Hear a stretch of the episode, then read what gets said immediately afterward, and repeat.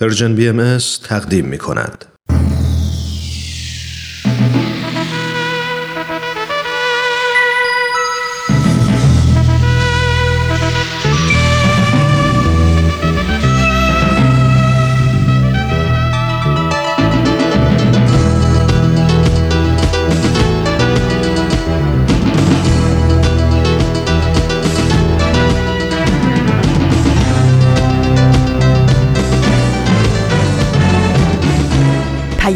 دوست.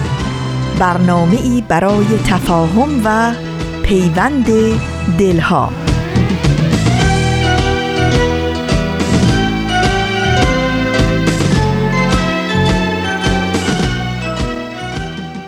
به پرده هفتم خوش اومدید.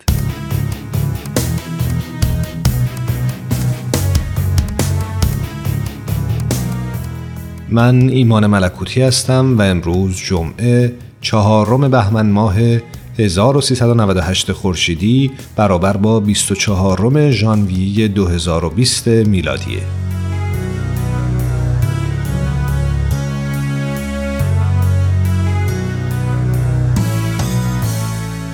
امروز 24 ژانویه روز جهانی تعلیم و تربیته. بسیاری از صاحب نظران بزرگ در طول تاریخ تعلیم و تربیت با ارائه نظرات و دیدگاه های ارزشمند خودشون تعلیم و تربیت جهانی رو تحت تاثیر قرار دادند و منشأ تحولات بزرگ در آن شدند. از همین رو آشنایی معلم ها و مربیان ما با دیدگاه ها و نظرات اونها ضروری به نظر می‌رسه. اینها همون کسایی هستند که افکارشون در شکلگیری تعلیم و تربیت جدید در نقاط مختلف جهان موثر بوده. از بین اونها میشه به مونتسری، پیاژه و بلوم اشاره کرد.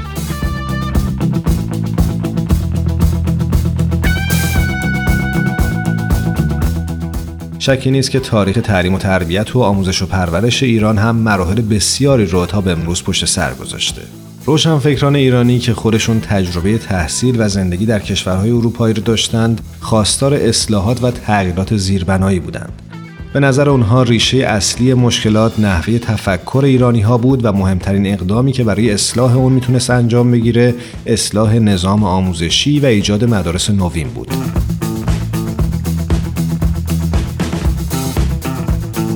هرچند کسانی که بر اهمیت آموزش و پرورش تاکید داشتند و تلاش می‌کردند این اندیشه رو در سپهر عمومی رواج بدن ایرانی بودند اما اولین کسانی که در ایران به تأسیس مدارس نوین پرداختند غربی ها بودند این مدارس ابتدا تنها بر روی اقلیت های قومی و دینی باز بود اما به تدریج سایر ایرانی ها هم تونستن در اونها مشغول به تحصیل بشن اولین مدرسه نوین رو میسیونرهای امریکایی در تبریز در 1830 و بعد از اون در ارومیه در 1836 تأسیس کردند. به تدریج سایر گروه های مذهبی هم در ایران به فکر تأسیس مدرسه افتادند.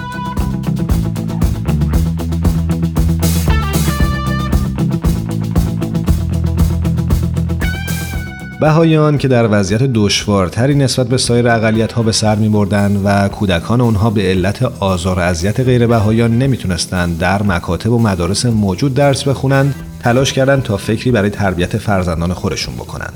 حضرت عبدالبها که هدایت جامعه جهانی بهایی رو در اون زمان در دست داشتند توصیه می‌کردند تا کلاس هایی برای کودکان با تاکید بر مسائل اخلاقی و دینی تشکیل بشه. از اولین کسانی که در ایجاد این کلاس ها پیش قدم شد سید حسن هاشمی زاده معروف به متوجه بود. او ابتدا کلاس هایی به نام محفل درس اخلاق در دروازه شابدالعظیم در تهران دایر کرد اما به تدریج با زیاد شدن تعداد شاگردان کلاس های بیشتری در سایر نقاط تهران و سپس در شهرها و روستاهای دیگه افتتاح شد. برای این کلاس ها کتاب های درسی منتشر شد و کمیسیون های اداری و تربیتی به وجود آمد. با الگو گرفتن از چنین کلاس های جوامع محلی دیگه ای هم اقدام به تشکیل چنین مدارسی کردند.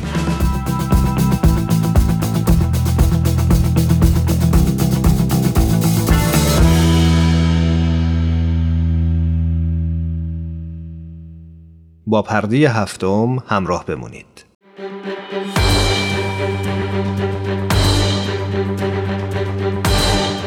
یک قهرمان.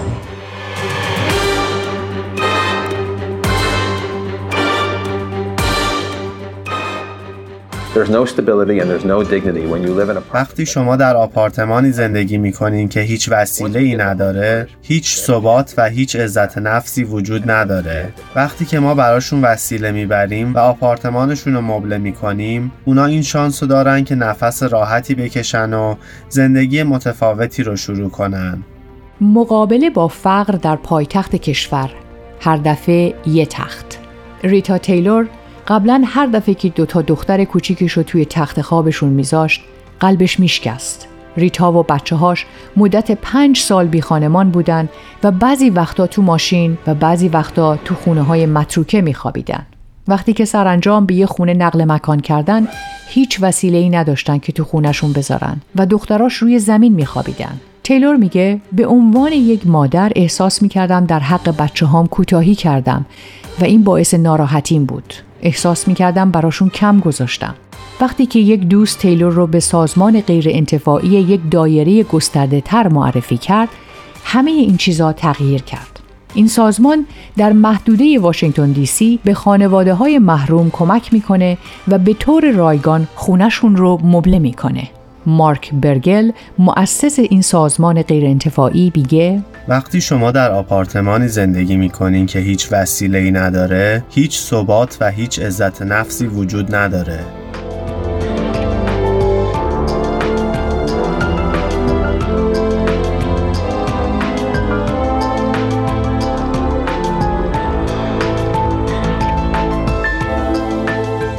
از سال 2001 تا به حال برگل و گروهش به بیش از 150 هزار خانواده در سرتاسر واشنگتن از طریق فراهم کردن وسایل منزل، مبلمان و تشکیل کارگاه های آموزش مهارت های زندگی کمک کردند. با کمک این سازمان دیگه تیلور می‌تونه دختراش جنورا و آنا رو روی تخت خوابهای خودشون بخوابونه. جنورا میز تحریری داره که تکلیفاش رو روش انجام میده و کمدی پر از کتاب که تیلور می‌تونه برای بچه هاش بخونه. برگل میگه وقتی که ما براشون وسیله می‌بریم و آپارتمانشون رو مبله می‌کنیم اونا این شانس رو دارن که نفس راحتی بکشن و زندگی متفاوتی رو شروع کنن یک قهرمان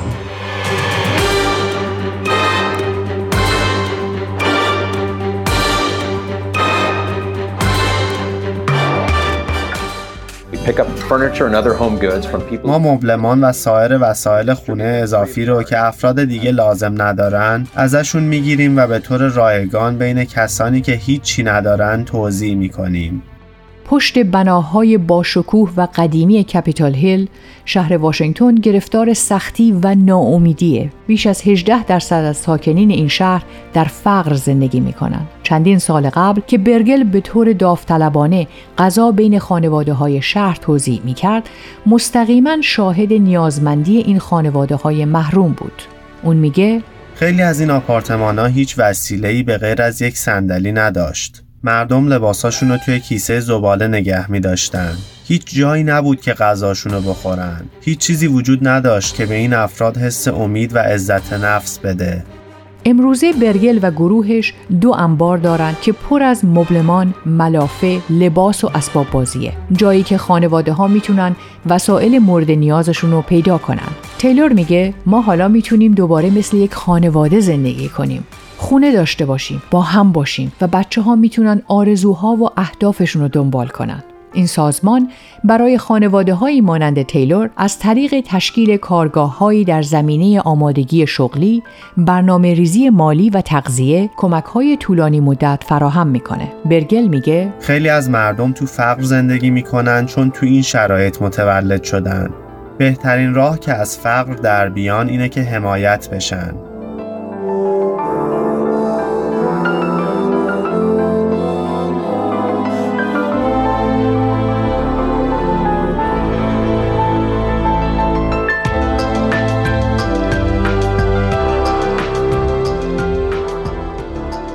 برنامه مادر سالم بچه سالم این گروه به مادران نوجوان کم درآمد برای مراقبت از نوزادان فرزند پروری مثبت و مدیریت مالی کمک می‌کنه. این برنامه همچنین برای مادران تازه، گهواره بچه، کالسکه بچه و سایر وسایل مورد نیاز رو فراهم می‌کنه تا به این مادران کمک کنه بچه های سالم پرورش بدن. برگل میگه هدف من اینه که به مردم کمک کنم تا امیدی که در زندگیشون گم شده رو دوباره پیدا کنن و فرصت هایی رو که در پیش رو دارن ببینن.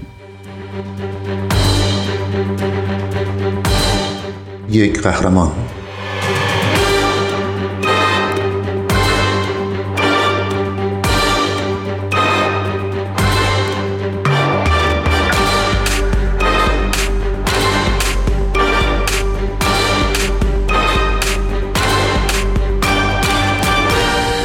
برای برگل این کار یک انگیزه شخصی داره.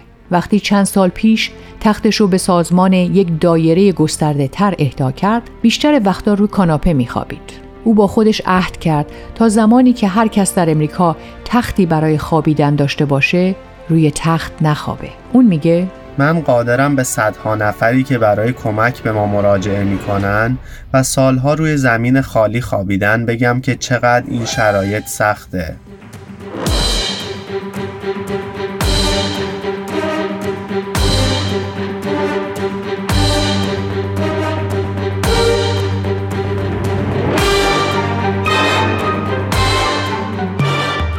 برگل قصد داره کارشو در سراسر امریکا گسترش بده و میگه احساس رضایت نمی‌کنه مگر اینکه گروهش به همه خانواده های نیازمند کمک کنند. او 15 ساعت در روز و هفت روز هفته کار می‌کنه. برگل میگه من دلم می‌خواد کمک کنم تا تغییری به وجود بیاد تا به مردم این امکانو بده که از فقر بیرون بیان و از آزادی و استقلالی که برای دیگران فراهم شده لذت ببرن فقر یک مشکل عالم انسانیه که بالاخره بشر اونو حل خواهد کرد.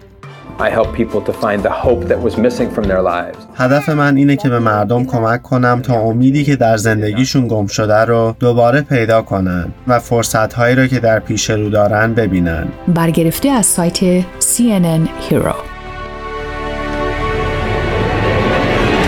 اگه دوست دارید با قصه قهرمان این هفته ما بیشتر آشنا بشید یه سری به شبکه های اجتماعی و کانال تلگرام Persian BMS بزنید. یادتون نره که قسمت های دیگه این مجموعه رو هم می‌تونید در وبسایت Persian BMS بشنوید.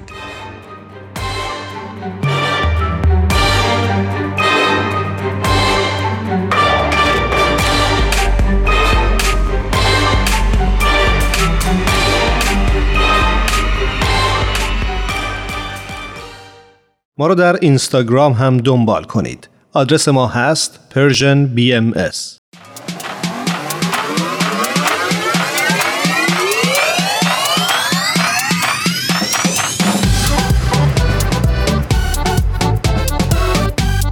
تا حالا به ارزش ثانیه ها فکر کردی؟ گاهی اوقات مسیر زندگیت می‌تونه توی چند ثانیه عوض بشه شنیدن یه صدا، دیدن یه تصویر، خوندن یه خبر همه و همه می‌تونه یه شروع تازه باشه. پس با ما همراه باش تا قدر ثانیه ها رو بیشتر بدونیم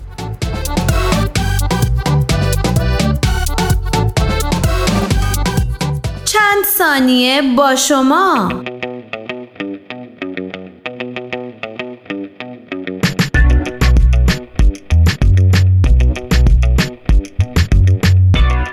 از نظر واژه شناسی کلمه مدرسه واژه عربی است. اسم مکان یعنی محل و مکانی برای درس خواندن و درس دادن. پس مدرسه مکانی آموزشی است که برای آموزش دانش آموزان تحت رهبری معلمان طراحی شده.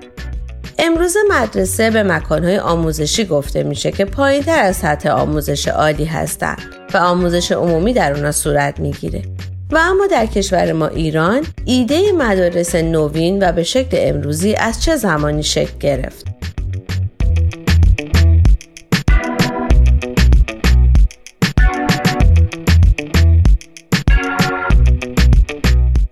نویسنده مقاله در این خصوص این چنین معتقده سرآغاز تأسیس مدارس نوین در ایران ریشه در شکست و حس سرخوردگی ایرانیان در عرصه نظامی داره پس از شکست های پیاپی نظامی ایران در مقابل روسیه که منجر به امضای دو قرارداد گلستان به سال 1818 و ترکمانچای به سال 1828 شد این تصور به وجود اومد که علت این برتری غرب به سبب نیروی نظامی پیشرفته اونهاست. به همین جهت مدرنسازی ایران رو بر اصلاح ارتش متمرکز کردند و دانشجویانی رو به خارج فرستادند و مربیان خارجی به ایران اومدن و کتابهای نظامی به زبان فارسی ترجمه شد.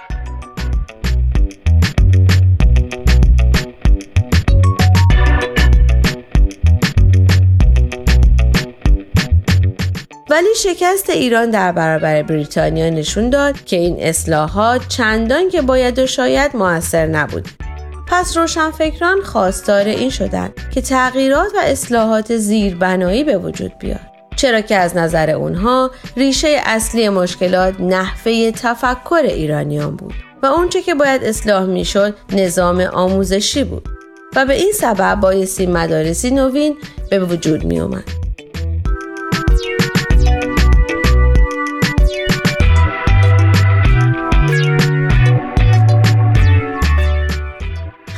که در ادامه این مقاله بیان شده اولین پاسخ دولتی به این درخواست تأسیس مدرسه دارالفنون به سال 1858 بود. میرزا ملکم خان که البته در بعضی منابع ملکم آمده رو از اولین کسانی می‌دونن که در این مدرسه استخدام شد. از اونجایی که او در پاریس تحصیل کرده بود تلاش کرد تا مفاهیم مدرن غربی رو با استفاده از اصطلاحات فارسی در ایران رواج بده.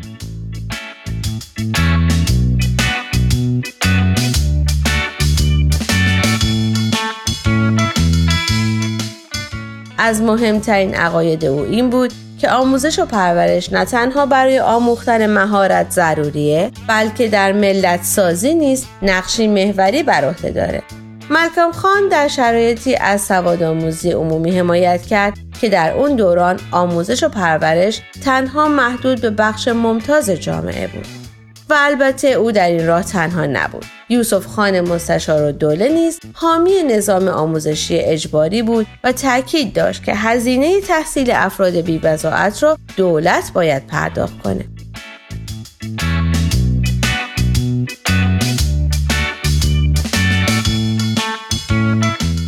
و اینک سوال هفته. تا چه حد با این گفته موافقی؟ به باور میرزا ملکم خان؟ کسب دانش شرط لازم برای عبور از مرحله حیوانی و رسیدن به درجه انسانی است از اونجایی که امروز یعنی 24 ژانویه مصادف با روز جهانی تعلیم و تربیته به نظر شما در عرصه آموزش تعلیم مهمتره یا تربیت؟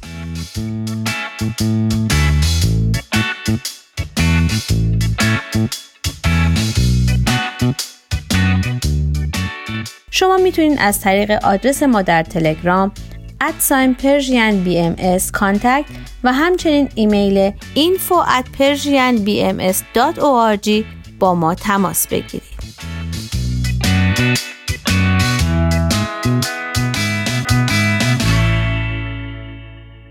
آرشیو این مجموعه در وبسایت Persian BMS به آدرس www.persianbahaimedia.org در دسترس شماست.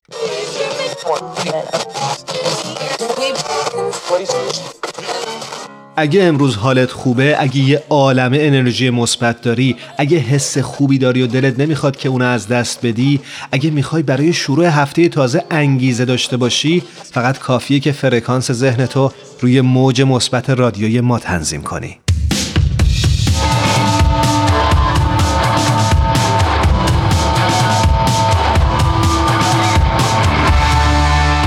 گرد همایی های ملی به مناسبت دویستمین سالگرد تولد حضرت باب موضوعات اجتماعی را مورد توجه قرار داد.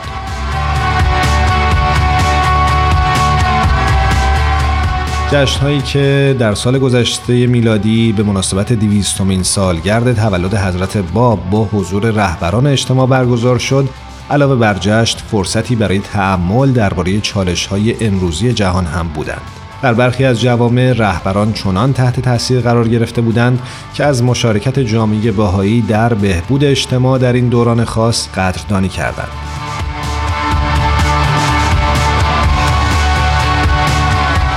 از جمله در ولینگتون نیوزیلند خانم پریانکا رادکریشنا یکی از اعضای پارلمان این کشور میزبان جشنی در ساختمان پارلمان به مناسبت دویستمین سالگرد تولد حضرت باب مبشر آینه باهایی بود. خانم رادا کریشنا عنوان کردند که متوجه این هستم که فعالیت های شما در نیوزیلند ریشه در ارزش ها و باورهای آینه باهایی داره. از جمله پرورش ارزشهایی مثل عشق، وحدت و مهربانی به کودکان، تشویق جوانان برای اون که عامل تغییرات سازنده باشند و مشارکت در گفتگوهای سراسر نیوزیلند در ارتباط با چالش‌های پیش روی ملت ما.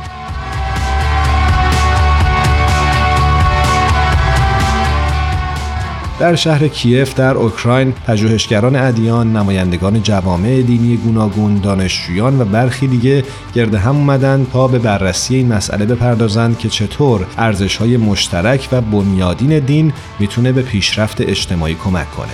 منشی محفل روحانی ملی بهایان اوکراین و رئیس فعلی شورای انجمنهای دینی سراسر اوکراین آلا بارنوا عنوان کرد می‌خواهیم در این کنفرانس به تحقیق درباره این مسئله بپردازیم که چطور می‌توانیم فراتر از یافتن مشترکات ادیان با هم در جهت برقراری صلح قدم برداریم.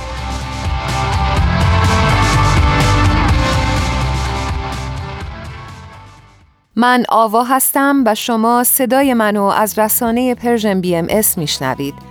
اون دسته از شما عزیزان که در ایران و اروپا از طریق ماهواره با این رسانه همراه هستید از ابتدای ماه آینده میلادی یعنی فوریه 2020 می‌تونید به پخش 24 ساعته ماهواره‌ای برنامه های این رسانه بر روی فرکانس تازه Hotbird گوش کنید. Hotbird 13B. فرکانس 10949 پولاریته vertical. position 13 نقطه صفر E. symbol rate 27500 ترانسپاندر 122 و FEC 34 اما جا داره این نکته رو هم یادآوری کنیم که در هر کجای جهان که مخاطب این رسانه هستید می‌تونید به وبسایت ما به آدرس www.persianbahaimedia.org سر بزنید و یا از طریق اپلیکیشن رایگان این رسانه با پخش 24 ساعته برنامه های ما همراه بشید.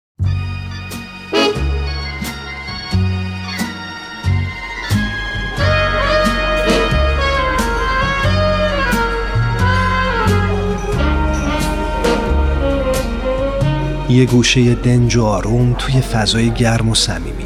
با اینکه دنجه ولی خلوت نیست. شاید بشه گفت یه جورایی شلوغم هست. البته از اون نوع شلوغیایی که اصلا آزار نمیرسونه.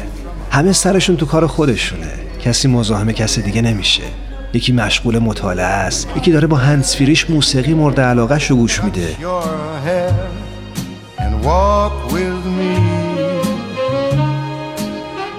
چند نفری هم اون طرفتر دور یه میز نشستن و سخت گرم صحبتن هر از گاهی میون این هم همه یه صدای موسیقی هم به گوش می‌رسه. گوشه گوشه اینجا رو دوست دارم. ولی مکان محبوبم فقط و فقط اون میز آلبالویی گرد و کوچیک کنار پنجره است. همون پنجره ای که پر از گلدونای شمدونی تازه گل داده است. واقعا تو اگه جای من بودی توی همچی فضایی عاشق هنر نمی شدی؟ راستی داشت یادم می‌رفت. اسم اینجا کافه هنره.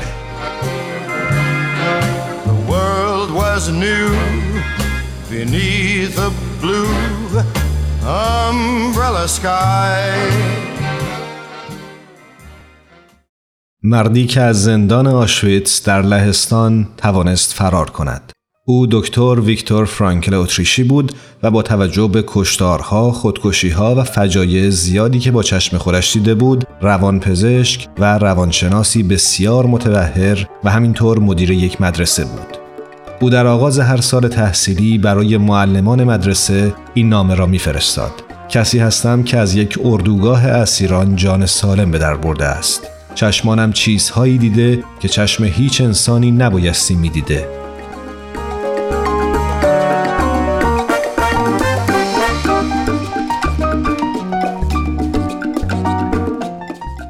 اتاقهای گازی را دیدم که توسط بهترین و ماهرترین مهندسین ساختمان ساخته شده بودند.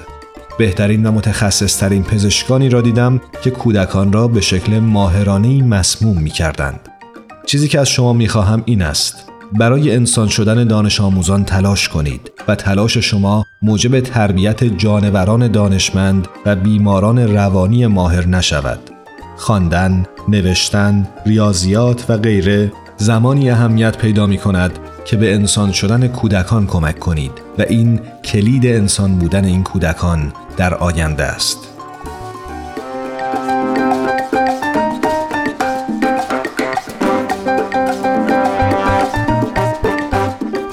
پزشک شدن، مهندس شدن، متخصص شدن کار سختی نیست و می شود با چند سال درس خواندن به همه آنها رسید.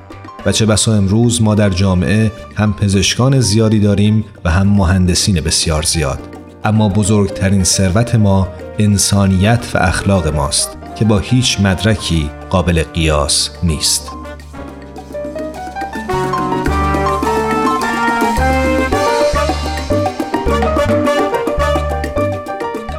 حقیقتا هم همینطوره. با یه خورده فکر و تحمل درباره انسانیت متوجه میشیم چیزی که متاسفانه این روزها کمتر بهش توجه میشه همین اخلاق کاریه.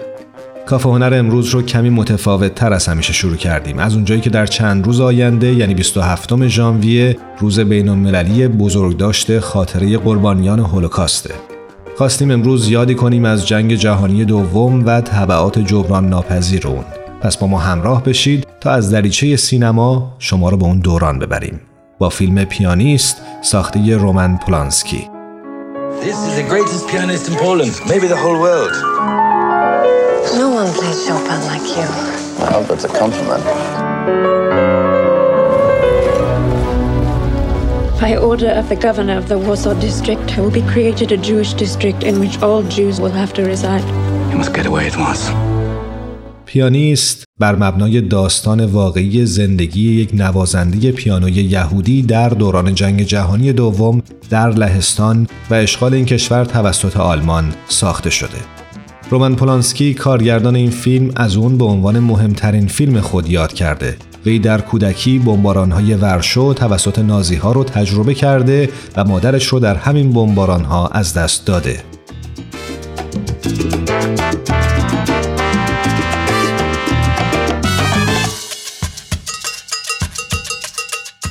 آدریان برودی با دریافت جایزه اسکار در سن 29 سالگی رکورد جوانترین بازیگری که جایزه نقش اول مرد رو گرفت شکست.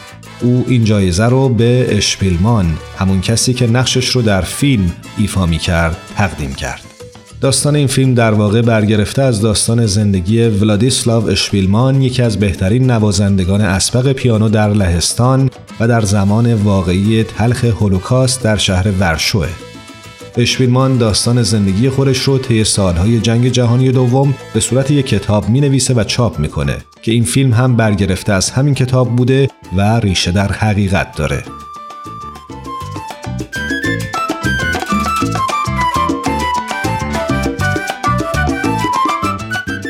آدریان برودی برای هرچه بهتر به تصویر کشیدن زندگی کسی که تمام داشتههاش رو از دست داده در عرض شش هفته نزدیک به 14 کیلوگرم وزن کم کرده. در تمام قسمت هایی که آدریان برودی در حال نواختن پیانو واقعا خودش در حال نواختن اون قطعه است که البته صدای موسیقی مزبور با اجرای یک نوازنده حرفه‌ای بر روی اون میکس شده و فقط در جاهایی که کلوزآپ دست خالی نوازنده نشون داده میشه توسط پیانیست مشهور لهستانی نواخته شده. عشقمو دادم و پس نمی‌گیرم ازت بیا دیوونه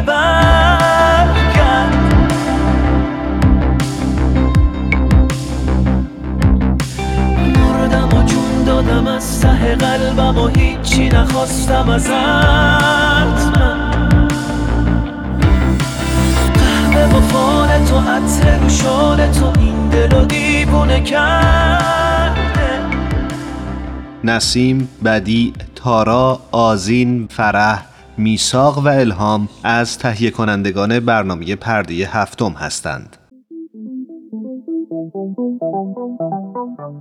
صبح یه روز تعطیل با وجود تمام مشغله ها فارغ از همیشگی دقدقه ها با چند تا از همکاران و دوستانمون توی جمع کوچیک و صمیمی یه گوشه از این استدیو دور هم جمع میشیم تا با هم گپی دوستانه بزنیم و در کنار هم لحظات شادی رو سپری کنیم. خوشحال میشیم که میزبان شما باشیم تو این جمع جمعه ها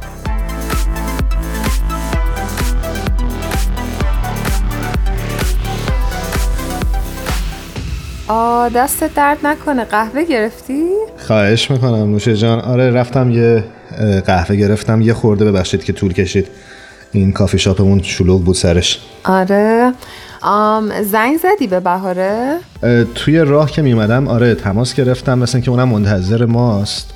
قبل از اینکه حالا بگیم چی شده برای شنونده هامون بگیم که ما هفته گذشته با خانم بهاره اردستانی صحبت کردیم. ایشون دانش آموخته حوزه فلسفه هستن و بحثمون چون بحث طولانی تری بود تصمیم گرفتیم که این هفته هم از ایشون دعوت بکنیم تا روی خط تلفن بیان و بتونیم ادامه بحث رو با ایشون پی بگیریم.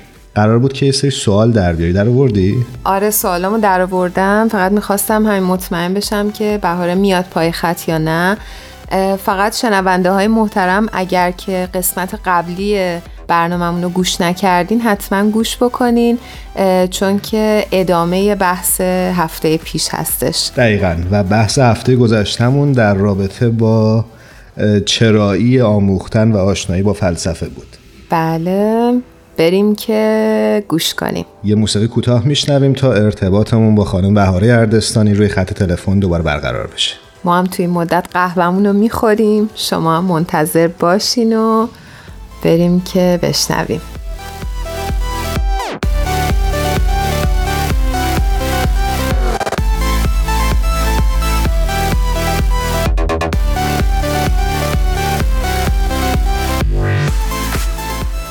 آوا فکر می‌کنم که خانم بهاره اردستانی دوباره روی خط تلفن این هفته هم با ما همراه شدن. بهاره جان به درود میفرستم و باز هم سپاسگزارم که وقت گذاشتی و در هفته دوم این مجموعه هم با ما همراه شدی. درود به شما و آوای عزیز. ممنونم که این فرصت رو فراهم کردید که در خدمت شما و شنوندگان عزیز برنامه شما باشم. من که حقیقتا خیلی خوشحالم از اینکه بهار جون رو دوباره روی خط داریم. امیدوارم که شنونده ها هفته پیش برنامه ما رو گوش کرده باشن و دنبالش رو در این برنامه دنبال بکنن. برای اون دسته از شنونده هامون که شاید برنامه هفته گذشته رو نشنیده باشن بسته بگیم که خانم بهاره اردستانی دانش آموخته و مدرس حوزه فلسفه هستند و همینطور فارغ تحصیل رشته مهندسی برق از دانشگاه برکلی در کالیفرنیای امریکا. ما هفته پیش سعی کردیم در برنامهمون یه نگاه کلی به مقوله فلسفه داشته باشیم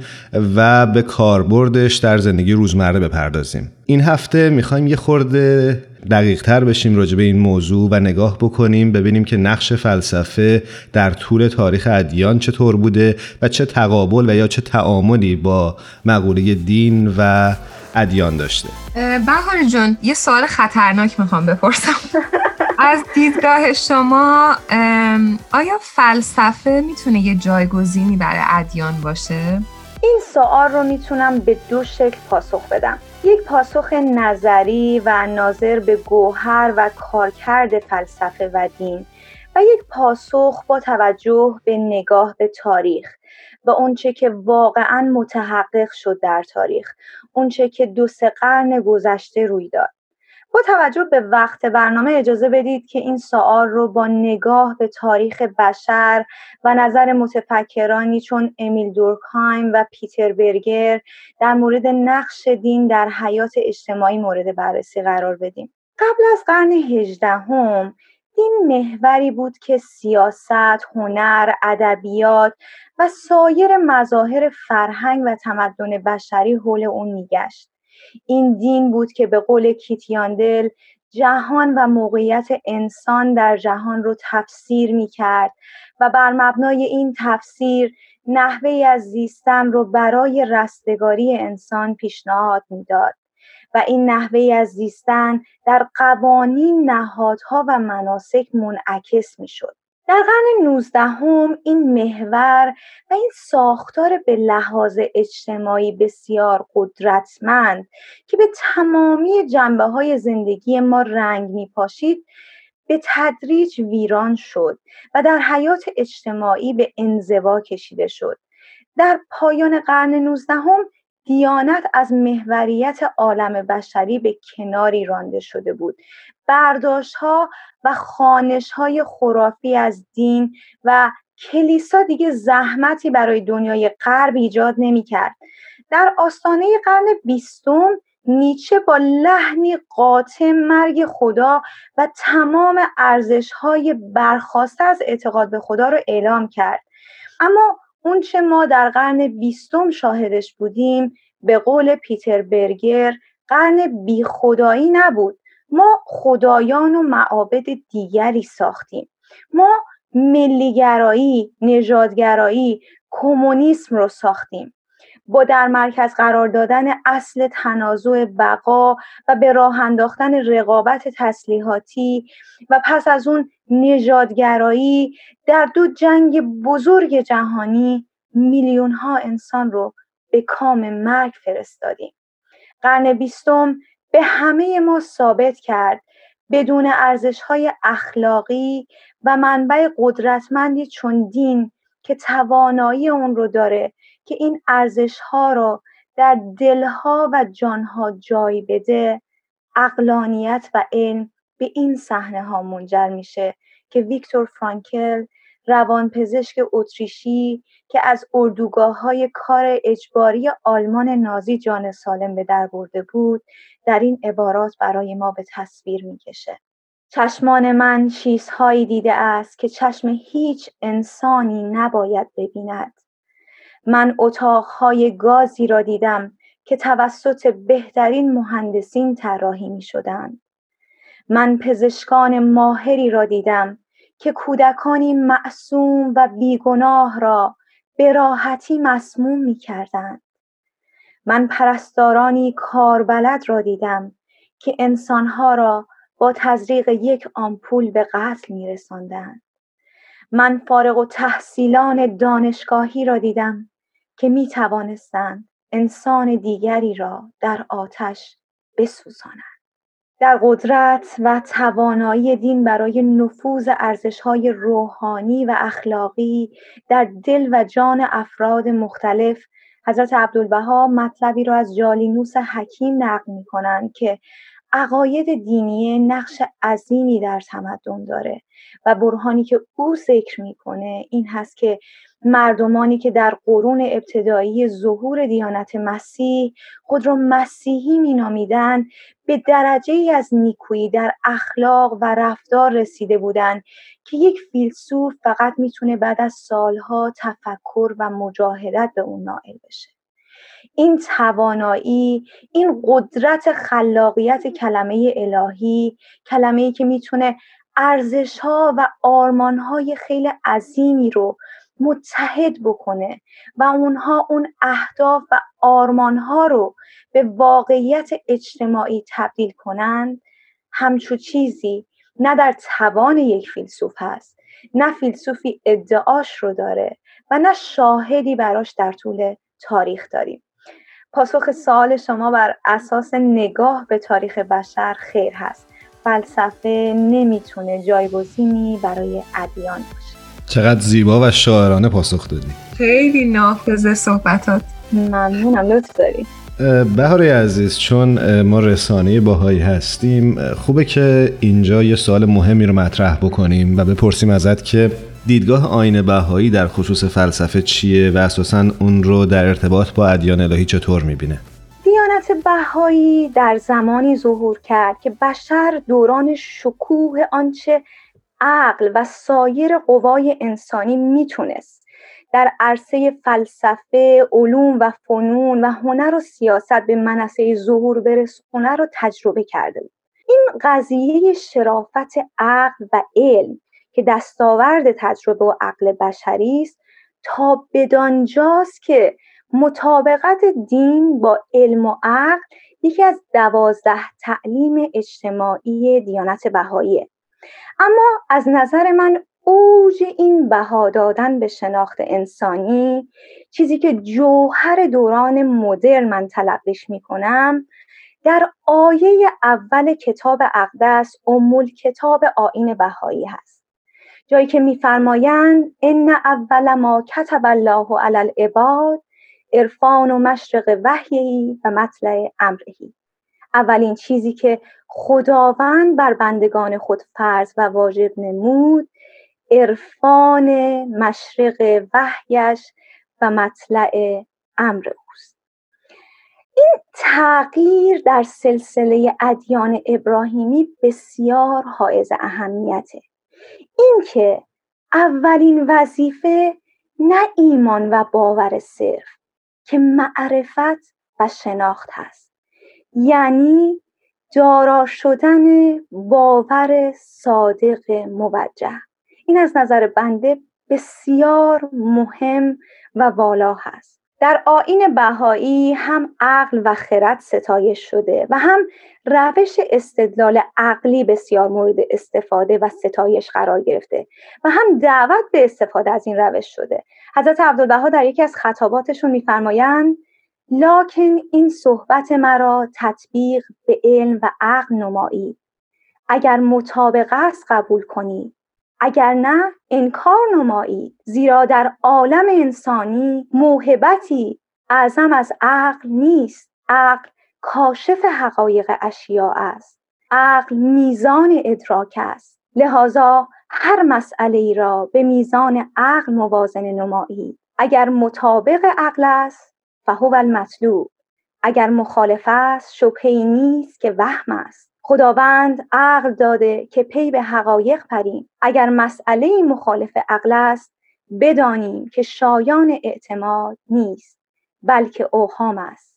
لذا این صحبت مرا درست به میزان عقل موازنه نماییم همچنین در آثار دیانت بهایی مسائل فلسفی و کلامی بسیار مورد توجه و بررسی قرار گرفتند. حضرت بهاءالله شارع آین بهایی در لوح حکمت و تعداد کثیری از الواحشون به ارائه و نقد آرای فلسفی پرداختند بعدها در آثار حضرت عبدالبها به ویژه کتاب مفاوضات موزه دیانت بهایی در برابر بسیاری از مسائل مهم فلسفی مشخص شد. در آثار بهایی همچنین بسیاری از فلاسفه مانند سقرات و افلاتون و ارسطو تجلیل شدند. حضرت عبدالبها در لوحی در جواب سوالات پروفسور آگوست فورل میفرمایند ما علم و حکمت را اساس ترقی عالم انسانی می‌دانیم و فلاسفه وسیع و نظر را ستایش مینماییم. اما مسئله ای که میل داشتم در آخر بهش اشاره کنم این هست که در رابطه با نگاه دیانت بهایی به فلسفه مهم هست که همین وسعت نظر رو بهش توجه کنیم. به معنی قبول حقایق در ورای حس و تجربه. دیانت بهایی همانطور که با نگرش برخی عرفا که پشت پا زدن به دنیا را تشویق می کردن مخالف هست با فلاسفه هم که انسان رو فقط یک حیوان اجتماعی فاقد بود روحانی می‌دونند و هر حقیقتی رو ورای حس و تجربه رد می‌کنند هم هم نوایی نداره. سپاسگزارم ازت بهاره عزیز. دوست داشتیم این بحث بیشتر ادامه پیدا بکنه اما متاسفانه وقت برنامه محدوده.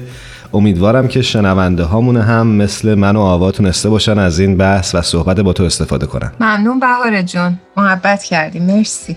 ایمان و آوای عزیز خیلی ممنونم از اینکه فرصت این گفتگو رو فراهم کردید. میل داشتم برای همه شنوندگان عزیز برنامه آرزو کنم که انشالله دلهاشون شاد باشه و بالهای اندیشهشون در جولان و پرد ازت خداحافظی می‌کنیم و امیدواریم که هر کجا هستی روزگارت خوش باشه. خداحافظ. ممنون و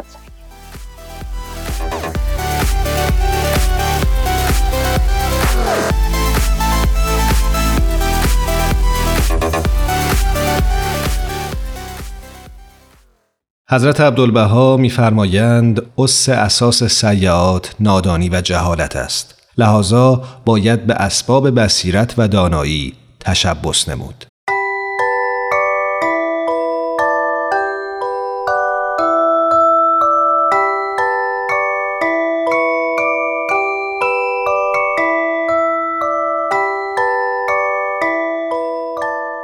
ام استودیوز به سفارش رادیو پیام دوست این برنامه رو براتون تهیه کرده بود.